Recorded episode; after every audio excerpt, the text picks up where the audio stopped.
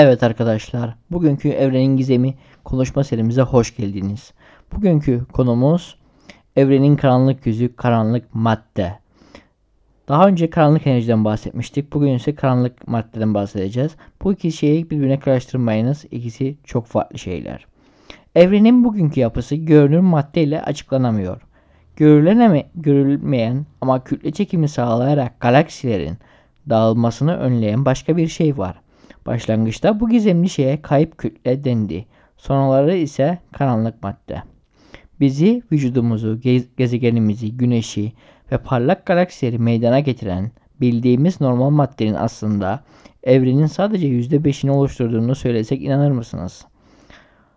Nasıl yani? O zaman yıldızlar galaksiler nasıl bir arada kalabiliyorlar? Eğer bu soruyu sorursanız doğru yoldasınız. Benzer soruyu ilk kez Fritz Zwicky sordu ve yanıtını da daha sonra yine kendisi verdi. 1933 yılında.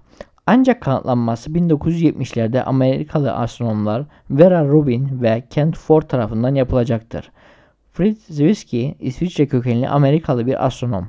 O sıralarda Koma galaksi kümesini incelemektedir. Galaksi ya da başka bir deyişle gökada kümeleri çok sayıda galaksiyi bir arada bulunduran bir tür dev gökyüzü metropolleri her galaksi bu metropoller içinde bir mahalle, yıldızlar da birer sokak lambası gibidir. Koma dev bir küme, bin dolayında galaksi ve milyarlarca yıldızdan oluşuyor. Dünyadan yaklaşık 300 milyon ışık yılı uzaklıktadır. Bu arada bir ışık yılının 9,5 trilyon kilometre olduğunu da unutmayalım. Swicky bu dev galaksi kümesindeki tüm galaksilerin kütlelerini hesaplıyor. Ama bir problem var. Hesapladığı kütle yani görünür kütle bu kümedeki galaksileri bir arada tutması gereken kütle çekim alanı için yeterli değil. Hatta çok çok daha az. Her bir galaksi içindeki tüm gök cisimlerini bir arada tutan şey kütlesel çekimdir. Aynı şekilde galaksi kümeleri de yer çekimi tarafından kontrol edilir. Mevcut görünür kütle miktarı gerekli çekim gücünü sağlamada yetersiz ama koma galaksi kümesi bir arada duruyor. Hatta uzayın genişlemesine paralel olarak birlikte hareket halinde. Eldeki verilere göre uzayın derinliklerinden çoktan dağılmış olmalıydı. Bir açıklaması olmalı. Evet, karanlık madde evreni bir arada tutan maddedir. Daha sonra görülüyor ki bu sadece komaya özgü bir şey değil. Evrendeki tüm hemen hemen tüm görünür madde toplamı da evrenin bugünkü yapısı için yetersiz. Yani evrenin bugünkü yapısı için çok daha fazla kütle olması gerekmekte. Özellikle evrenin bugünkü yapısı görünür maddeyle açıklanamıyor. O zaman görülemeyen ve bilinen yöntemlerle varlığını anlayamadığımız ama kütle çekimi sağlayan başka bir şey var. Başlangıçta bu gizemli şey kayıp kütle olarak tanımlandı. Daha sonralar ise karanlık madde. Aslında o kayıp değil, var olan bir şey. Işığa tepki vermeyen bu maddeye karanlık madde denilmesi bu anlamda daha uygun. Üstelik yapılan hesaplamalara göre galaksilerin dağılmasını önleyen ve görünür olmayan bu madde, görünür maddenin, maddenin yaklaşık 5 katı daha fazla olması durumunda. Yani evrenin %5'inin görünür bildiğimiz madde oluştururken %25'ini bu karanlık madde oluşturmaktadır. Ya yoksa o zaman tüm evren kurgumuz çökerdi. Karanlık madde yoksa mevcut görünür madde galaksiler içindeki gök cisimlerini bir arada tutan kütle çekim için yeterli olmaz. Galaksiler parçalanır ve uzayın derinliklerine dağılırlardı. Aynen buz pisti üzerinde paten yapanların birlikte kayarken birbirlerini tutmaları gibi ve bıraktıklarında her birinin farklı yönlere dağılıp kayması gibi olurdu. Bu kez karanlık maddenin nasıl bir şey olduğunu ve normal maddeden farkı nedir sorusuna odaklanıyor bilim insanları. Normal madde genelde ışığa bir biçimde tepki verir ve biz onu görüntüleyebiliriz.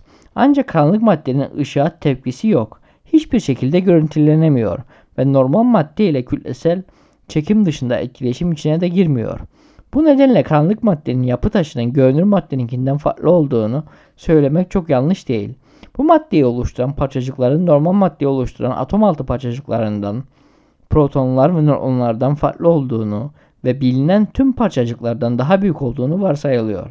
Bu parçacıkların elektrik yükü görünür madde ile aynı. Ancak dönme spinlerinin farklı olduğu düşünülüyor. Işığa tepki vermemeleri bu parçacıklar elektromanyetik kuvvet ve güçlü çekirdek kuvveti karşısında etkileşimsiz olduğunu gösteriyor. Bu nedenle zayıf etkileşimli büyük kütleli parçacıklar olarak adlandırılır. WIMPs ya da Weakly Interactive Massive Particles. Peki karanlık maddenin varlığının kanıtlandı mı? Henüz çok güçlü veriler olduğu söylenemez. En önemli kanıt kütle çekimin etkisi. Son dönemde bilim insanlar iki büyük galaksi kümesi arasında çok güçlü bir kütlesel çekimin varlığını keşfettiler. Bu gök, gökada, gökada kümeleri Abel 222 ve Abel 223 birbirinden tam 2.7 milyar ışık yılı uzaklıkta bulunuyorlar. Birbirinden çok uzakta bulunan bu iki küme arasında çok güçlü bir kütlesel çekim olması onların dev boyutta görünmez bağlarla birbirine bağlanmış olduğu izlenimi vermekte. Nasıl bu sonuca varılıyor peki? Bilim insanlar bu galaksi kümeleri arasında ışığın erildiğini gördüler. Buna lens etkisi deniyor. Bu çok güçlü bir kütlesel çekimi işaret eder. Bu etkiyi yaratan madde ise ortalıkta görünmüyor. Aynı lens etkisi uzayın başka yerlerinde de izlenmektedir. Tüm bunlar karanlık maddenin ardından bıraktığı ipuçları ama kuvvetli göstergeler. Bu hayret maddenin tüm uzaya dağılmış olduğunu söylemek de mümkün. Karanlık maddenin de aynı normal madde gibi büyük patlama ile var olduğu ilk şişme evresinde uzayın genişlemesiyle uzayan elastik rifler halinde ibriksi bir yapıya dönüştürerek yayıldığı ve aynı beyin dokumuzdaki sinir ağları gibi tüm evreni kaplamış olabileceği öngörülüyor. Galaksi kümeleri karanlık madde liflerinin birbirine bağlandığı bir tür kavşaklar gibi.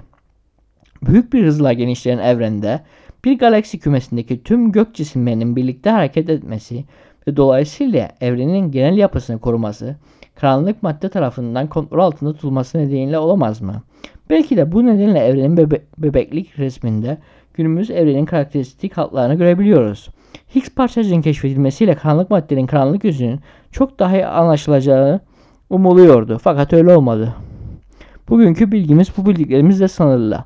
Önümüzdeki yıllarda karanlık madde hakkında çok daha fazla bir bilgimiz olmasını umut ediyoruz. Ve diğer bir önemli bir konu ise evrenin yaklaşık %80'lik bölümü bilim insanlarının doğrudan gözlemleyemedikleri bir maddeden oluşmaktadır. Karanlık madde olarak bilinen bu tuhaf madde enerji ve ışık yaymaz. Peki o halde bilim insanları neden karanlık maddenin evrenin büyük bir bölümüne hakim olduğunu düşünmektedir? 1900'lü yıllarda itibaren gökbilimciler evrenin gözle görülebileceğinden daha fazla madde içerdiği varsayımında bulundu. Elimizde karanlık madde hakkında tespit edilmiş somut bir kanıt bulunmamasına rağmen her geçen gün güçlü olasılıklar gün yüzüne çıkmaktadır.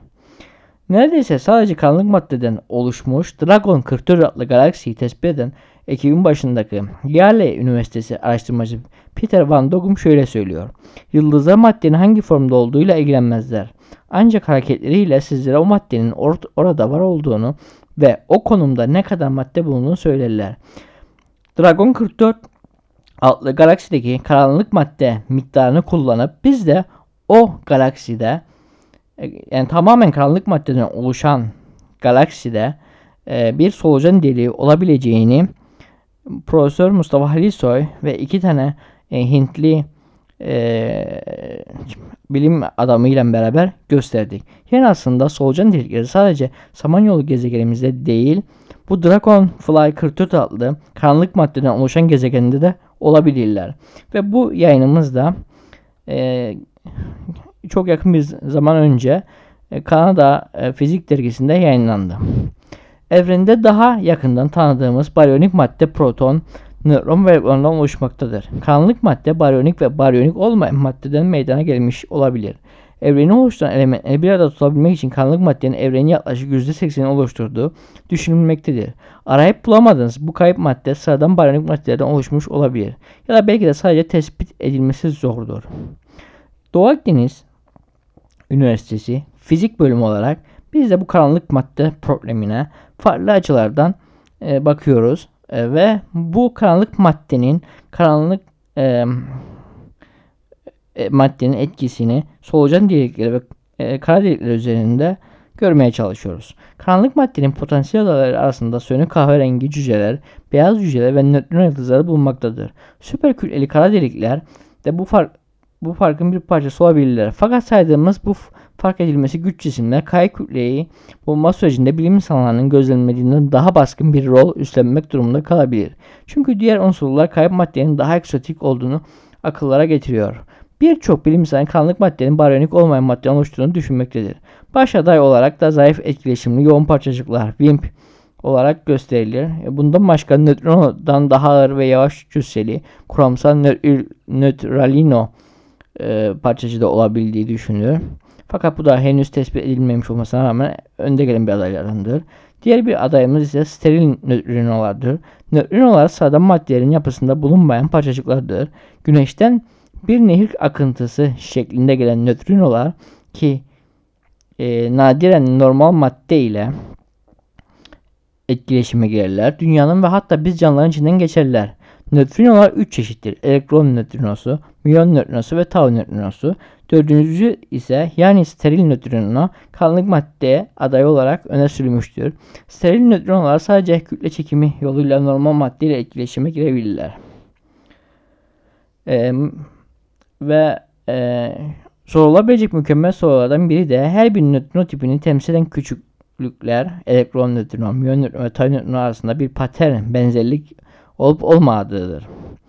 Daha küçük olan nötral aksiyon ve yüksüz fotinolar karanlık madde için diğer potansiyel adaylar arasındadır. Çeşitli astronomik ölçümlerin karanlık maddenin varlığını doğrulamasıyla aşırı hassas dedektörler kullanılarak normal madde ile karanlık madde parçacıklarının etkileşimlerinin doğrudan gözlenmesi için dünya çapında çalışmalar başlatıldı. Böylelikle karanlık maddenin varlığı ispatlanıp özelliklerine ışık tutulabilecek. Bununla birlikte bu etkileşimler epey zayıf olduğundan şimdiye dek doğrudan gözlemlenmemiştir. Bu da bilim insanlarını durmadan daha hassas dedektörler oluşturmaya zorlamıştır. Ya da tüm bunlar bir tarafa belki de güneş sistemi içerisinde nesnelerin hareketlerini şimdiye kadar başarıyla açıklayabilen kütle çekim kanunları gözden geçirmek gerekiyor. Evet arkadaşlar bugünkü e, konuşmamızı burada bitiriyoruz. Karanlık maddeyi e, tabii ki e, e farklı bir e, teleskoplarla gözlemlemeye çalışıyoruz. Mesela bunlardan bir tanesi 2014 yılında NASA'nın Fermi Gamma e, ışını teleskobudur. Gamma ışınlarını kullanarak Samanyolu'nun merkezinin haritasını çıkardı. Buna göre galaksimizin çekirdeğinden aşırı miktarda gamma ışını yayılıyordu. Bulduğumuz sinyal mevcut önerilmiş alternatifle açıklanmaması mümkün olmadığı gibi bu sinyal çok basit karanlık madde modelinin tahminleriyle de oldukça uyumluydu. Yani e, uzayda attı, yolladığımız e, Avrupa Uzay Ajansı'nın yolladığı Planck uzay aracı da kuruldu. 2009 2900 tarihinden beri evrenin haritasını çıkarmak için uğraşmaktadır ve evrenin kütlesinin nasıl etkileşime girdiği gözlenerek karanlık maddeyi ve onun partneri olan karanlık enerjiyi araştırıyor. E, bunun dışında e, tabii ki yeni e, teleskoplarımız da yollanacaktır. Onlar da araştırıyorlar. Pozitron fazlalığı ölçüm lediler ve bu fazlalık karanlık maddeden geliyor olabilir. Fakat şu aşamada ölçülen bu fazlalığın bilinmediği bir astrofiziksel kaynaktan değil de karanlık maddenin geldiğinden emin olmak için daha fazla bilgiye ihtiyaçları e, var. Mesela AMS deneyinde alfa manyetik spektrometre deneyinin 2011'de e, den beri yaptığı çalışmalarda. Ondan sonra Japonya'da e, şey yapıyorlar. Farklı deneyler yapıyorlar. Yani dünyanın Antarktika'da Ice Cube deneyi var. Yani dünyanın farklı yerlerinde farklı deneylerle karanlık maddeyi e, yakalamaya çalışıyoruz. Bilimle kalın, hoşça kalın.